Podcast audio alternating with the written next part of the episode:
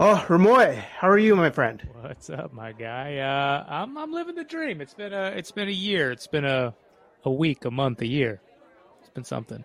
It's been a while. It's been a minute for sure. It's been quite the year. Hey, Charlie's turning 10 years old today. And I think it's a good time to have a conversation about, you know,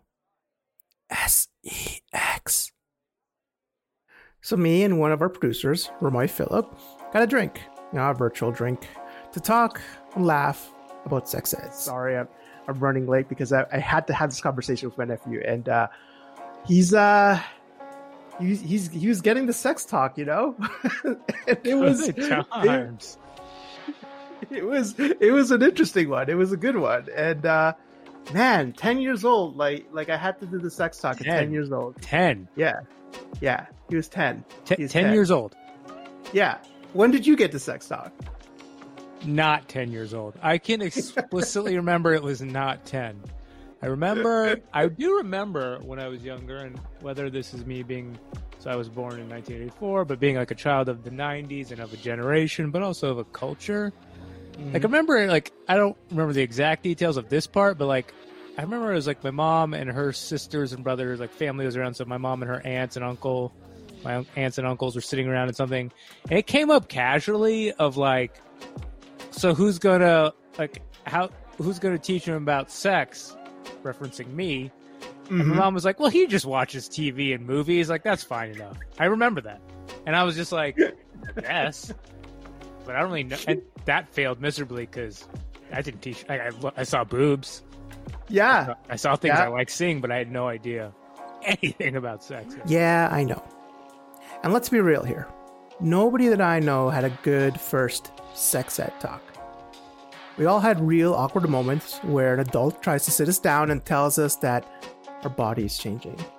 Or maybe we learned it from school, where they showed us dated footage of people talking about puberty, you know, from like the 70s. Or maybe, and I've heard this before, this is real, they had a footage of two animals having sex and then said, yeah, that's how it's like. Wild. How did we as a society mess this up so much? How did we take a very fundamental part of human life, our sexuality, and teach it like we were scared of it? Or treat it like a side dressing, when in many cases, it's the main meal? This is especially true for young men who, at about the age of 10, are starting to think about their own sexuality. This is Modern Manhood. And you're listening to episode 5 of our 7-part series titled How to Be a Man. Today we're going to talk about sex, and in particular, how we learn about sex. If you want to listen to our past episodes, go check them out. No, seriously, this will still be waiting for you here. My name is Roger Delbar, and I'm from Edmonton, Alberta. Roger's one of our members of the Next Gen Men's Inner Circle, an online forum for people who support Next Gen Men. Hey, you can go check it out if you want to. It's nextgenmen.ca/join, just letting you know it's still there. So when I asked the group of people there, what was their sexual education like? Roger had a good story. Well, you know, there wasn't any sex education books. It was books that talked about sex. My older brother had some naturalist magazines, nature magazines, nude magazines. They were kind of European, and so they depicted people in the nude and enjoying the sun and stuff like that. Although I think they were sort of softcore porn, to tell you the truth.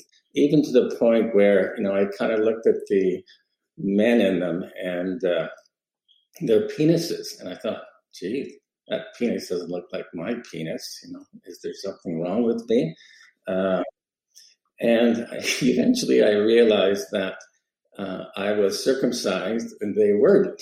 Roger was missing so much context from looking at those magazines, especially around your body and what is considered normal. And man, I can't even imagine what kind of questions you would have had, especially if you consider what kind of formal sex education Roger got later in life. We would gather in this big auditorium, and we were told the girls all to sit on one side and the boys all to sit on the other.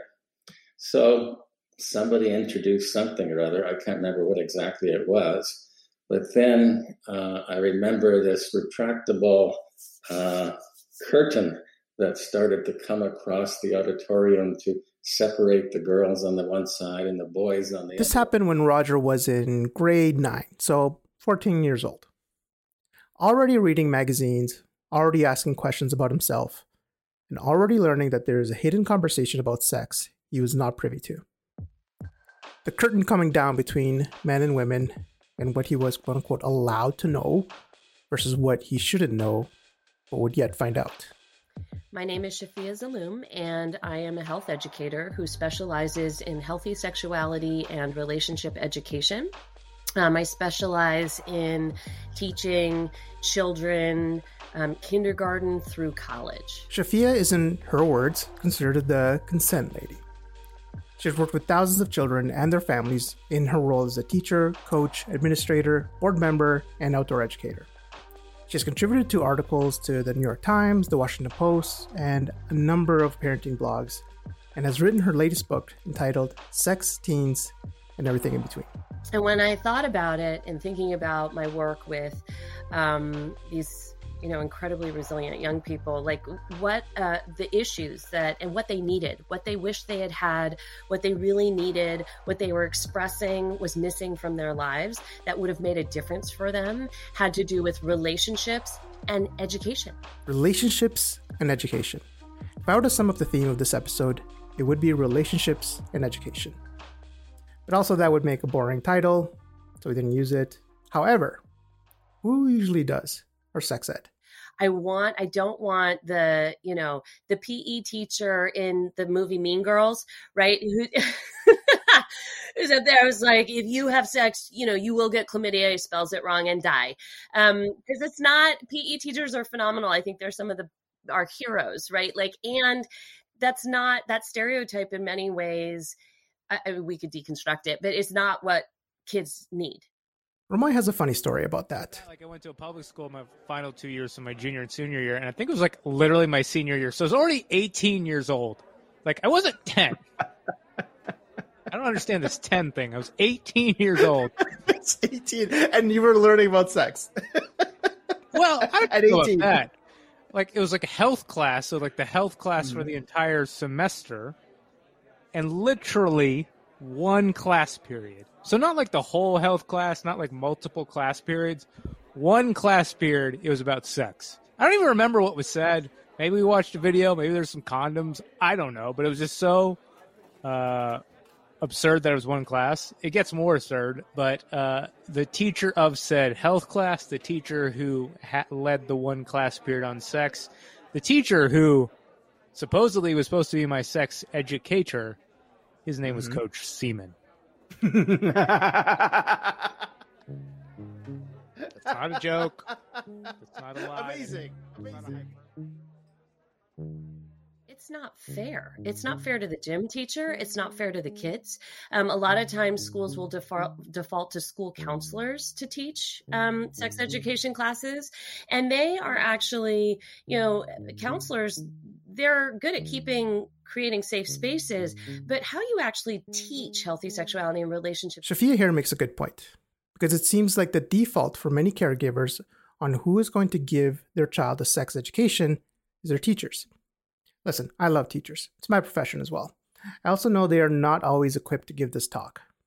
Some are, honestly. I've seen this done so well by some teachers, and some, they wait till they're 18. Right. But I think my dad and my parents, my caregivers, were definitely the best person to talk about it. And I think that people that I trusted, I think if my friends were just cooler about this word or about just in general, maybe I would have listened a little bit better. Because I think you're right. Society just does this sex thing as a taboo. It's just really badly, and so everybody just talks about it badly. And so maybe my parents were the best person to talk about it, and maybe then my teacher would be probably the best person. Just people that I knew and trusted, adults that I knew and trusted, and were okay, that's cool. We can, I think that's why people are doing this better now. I think that I don't know, maybe that's where I'm from. I think people are still a little bit gun shy to talk about it. I know I have met teachers that were like, oh, should I talk about masturbation? And these are like the 14-year-olds. I'm like, yes, you should talk about masturbation to 14-year-olds. They're definitely doing it. Earlier, Rumoi mentioned how he only got one formal sex ed class when he was 18 years old. That's too late. But when should sexual education start? You know, there's a way by which we scaffold age-appropriate, healthy sexuality and relationship education across the developmental stages. And you start from the beginning. When you're teaching your young child about like their body parts when you have bath time, right? Which is an intimate time, by the way. And, you know, because intimacy crosses all kinds of relationships. Rumoi actually brought this up. And like I hear parents talking about, like they're having open conversations with their children about their body as soon as possible. And like thinking about something that seems so a little perverse or like a little absurd, like, you know, what does it mean? Like, do you allow your child to be naked or like at different stages of their life and like not explore their body, but like educate them on different parts of their body as they grow up? It's true. This is happening more and more. Starting the conversation as early as possible to open the doors to be open. To start talking objectively about body parts and free of anything being, you know, disgusting or something that's off limits. But what if parents hadn't had that conversation from childhood? What if a young boy is 9 or 10 and hasn't had someone have those open, free conversations? Our Charlie is 10 years old. Can you believe it? And we haven't had the conversation yet. My name is David Bell. I'm Dr. David Bell at Columbia University. I'm a professor in pediatrics and the School of Public Health at Columbia University, Irving Medical Center. And I particularly am known for my work with adolescent and young adult males. This is David.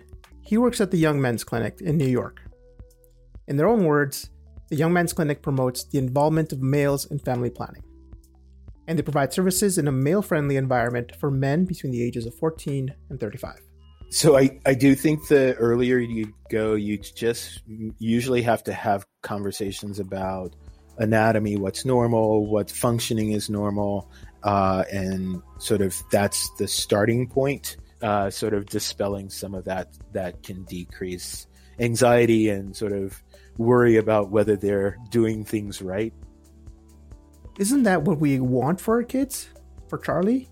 To minimize that anxiety or worry they may feel around anything, especially sex? But then, that begs the question, who should be doing the sex talk? Sex is sexuality education, gender socialization.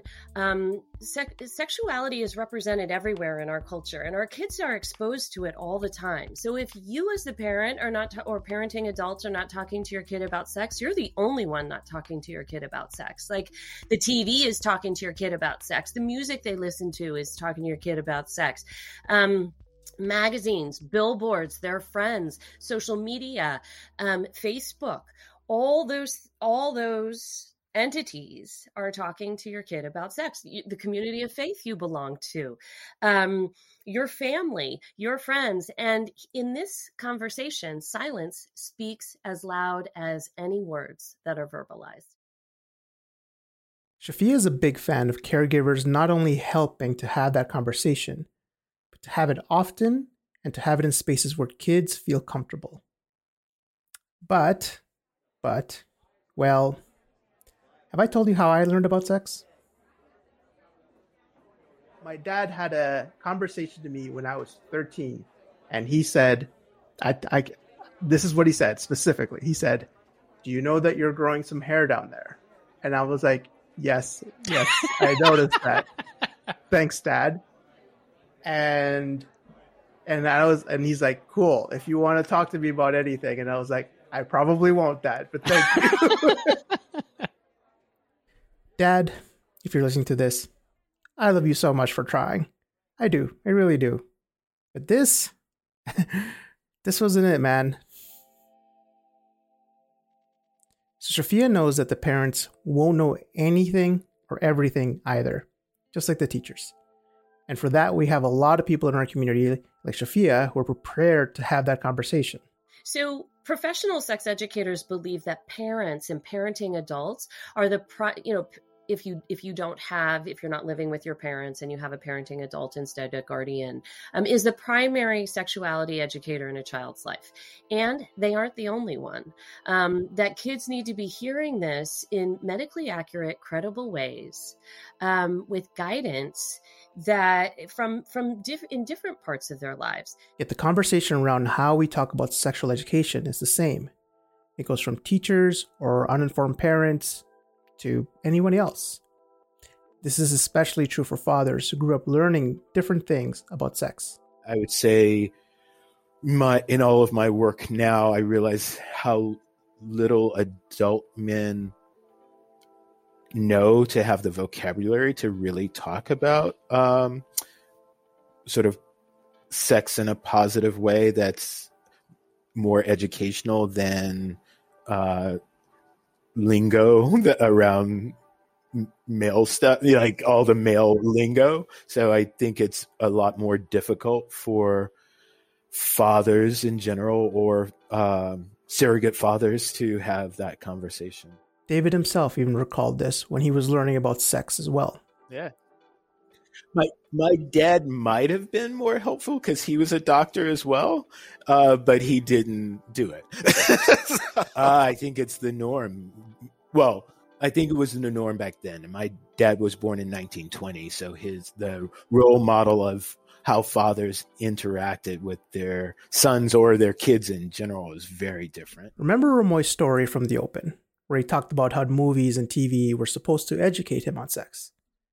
I mean, if fathers aren't available or aren't educated to educate, what about the socialization through media? Usually brought up and think about many of the media, sort of like whether it's the actors in movies, like as the stereotypical guys, like doesn't talk, has sex with everybody, whether it's James Bond or whoever, and then they kill, they have sex. Usually, sometimes not necessarily in an emotional relationship. Sometimes there are. And that's sort of the portrayal of how to be a male in many circumstances. Kids and boys are not only being educated about sex by the culture around them. It's usually done very poorly. And this goes hand in hand with their association of what it means to be a man. David asks us to deconstruct that narrative, especially around how we share our emotions. And so breaking that down to say, hey, what does it mean to sort of really talk and be intimate and share your feelings with someone? As guys, we suffer from depression. We sort of have more successful suicide rates. We have a lot more anxiety now than we are recognizing more, and guys are recognizing to some degree. And it's partly we keep things in, and it is human to have emotions. It's human to sort of understand that sharing emotions is healthy. It is not feminine and it is not masculine to do so. And if we can get to that point of that understanding of being human and our humanity, that will be so much better for the young men that are growing up. Sharing your emotions, sharing your feelings? I mean, what does it have to do with sex ed? More on this after the break. This episode of Modern Manhood is brought to you by the Alberta Association of Optometrists, proudly celebrating a century for caring for Albertans. You know what happens? Parents can easily miss their child's eye problems. Issues can occur in only one eye, making them difficult to notice, or the earlier an eye health or vision problem is identified, the more likely it can be corrected. The ICI Learn program provides an eye exam and free glasses, if needed, for kindergarten-age children. 25% of kids begin first grade with an undiagnosed eye problem. So to book your child's eye exam, please visit optometrist.ab.ca. The Alberta Association of Optometrists represents almost 800 doctors of optometry in over 80 communities across the province. Members are highly trained, regulated health professionals who provide primary eye health and visions to Albertans. I love optometrists. I wear glasses all the time. That's all I do is wear glasses. I can't see anything without optometrists. And I know my niece has really benefited from optometry as well too. So I definitely would recommend you going to optometrist.ab.ca. With warmer weather comes yard work. I know this. I did this today. There was a lot of yard work. So pruning your trees and shrubs, cleaning your eavesdrops, replacing those drafty windows you noticed over the winter. Man, I still got to do that stuff. Or you know what? I can call Rumi. Rumi can take care of all your outdoor and your spring home maintenance while you fire up the barbecue and relax those last few days of fall. Visit Rumi.ca, that's Rumi.ca, or you can call 1-844-777-7864 and let Rumi's trusted local experts take care of your yard. So all you have to do is enjoy it. Earlier, David Bell spoke about how men need to share their emotions and feelings. Rumoi spoke before about how he's seeing better communication between new parents and their children. So how does this all sharing and communication fit into sexual education? And so if we can actually model healthy vulnerability, we're already doing great work. That's where the puzzle pieces come together. Because when we're educating, open, honestly, not like sex is a taboo or something to be scared of, avoided, or something that's like a dirty joke, we're not only educating about sex, we can say, talking about anything is okay. Nothing's off the table. We can model healthy communicative relationships. But it's not easy. Parents will come to me and they'll say, I was ready. I had done all my research and I was going to talk to them. And then they went running away screaming with their hands over their ears. Sometimes the most important conversations are the most difficult ones to have. Or sometimes the most difficult conversations are the most important ones to have. And anyone who's in a meaningful relationship knows that. Culture pressures all of us, and we are the culture, right? Like to this effortless perfection. And one of the most important things all of us as parents know, or parenting adults or teachers know, is that the most effective, powerful way to teach something to a young person is to model it ourselves. This means modeling healthy relationships, not only between educator and child, but between everyone, including in our culture. This really creates open communication channels throughout all relationships. Here's David Bell explaining this again.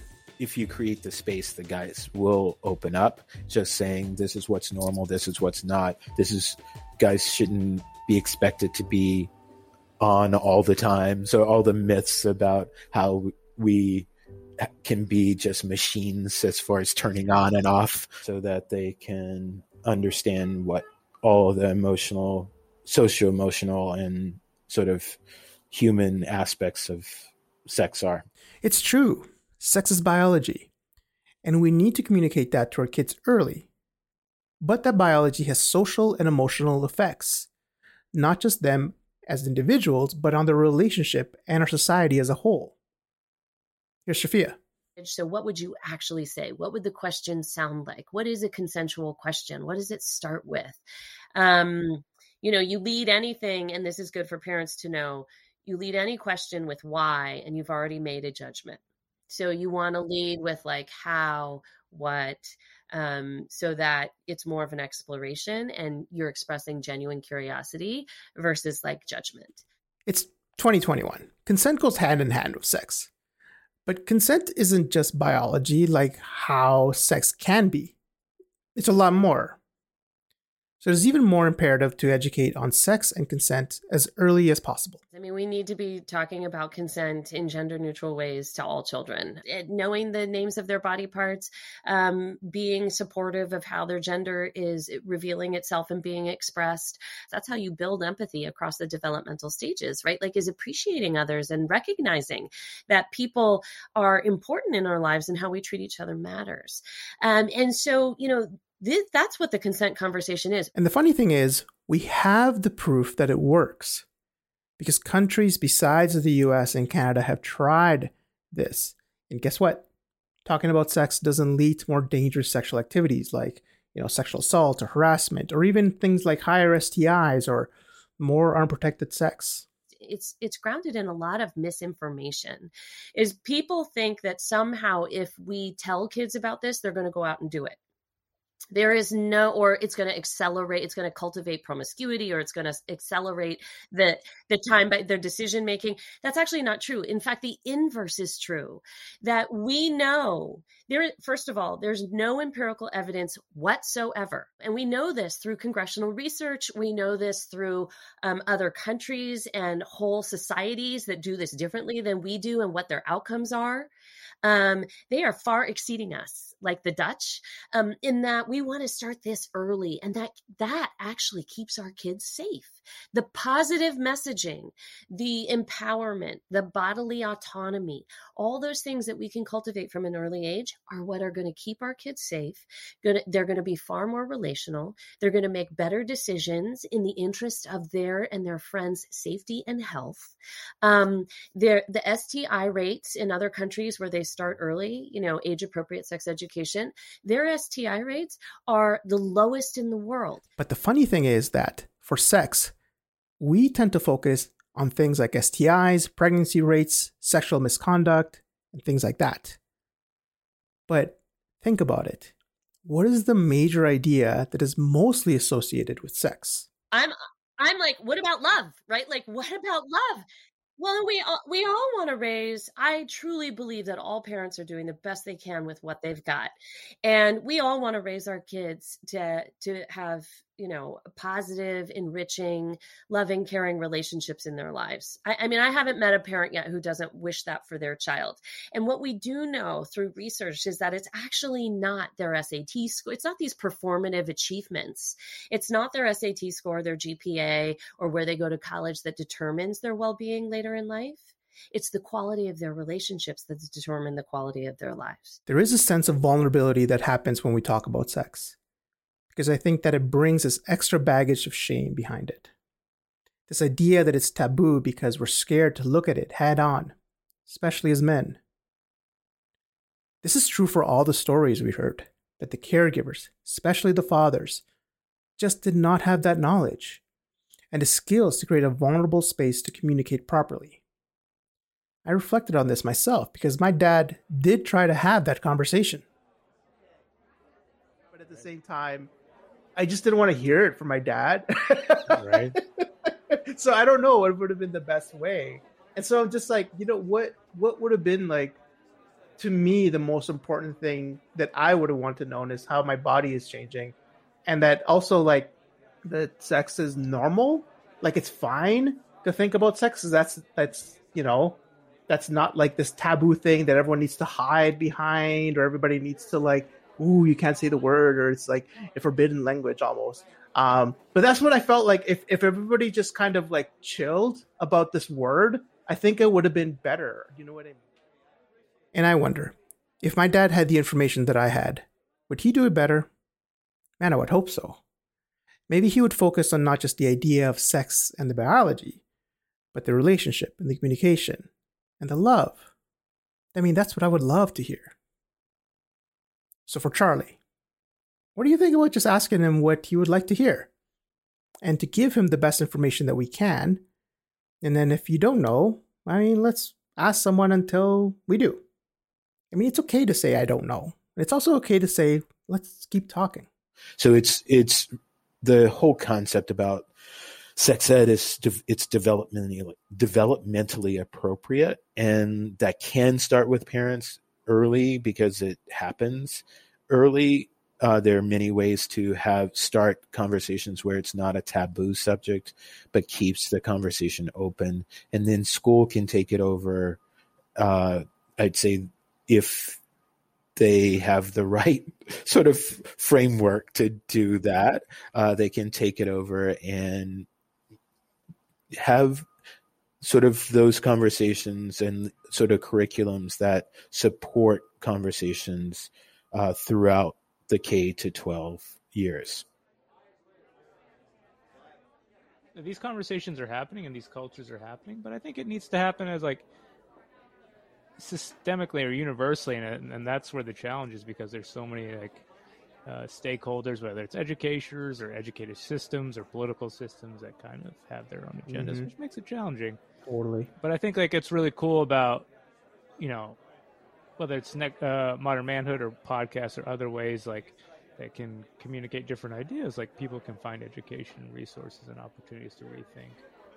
Absolutely. Absolutely. And that's also like, I think why I'm like 10 years of age may be okay. And also I think kids are learning about sex way earlier because of all these like new media that comes up, right? So it's, they're learning about these things. They're curious about it. And they have at their fingertips all the information that they can learn about it. It's, I think it's up to us not only to say what the information, what makes sense, and also what makes sense to them, right? It's not just like Googling what is sex and right. Then just kind of figuring out from there.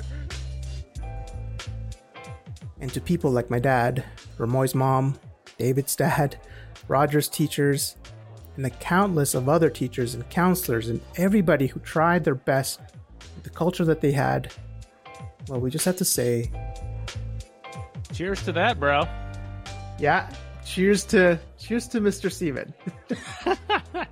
Here's Coach Seaman. To Coach Seaman. Here's the Coach Seaman. You tried, my friend. You tried. Yeah.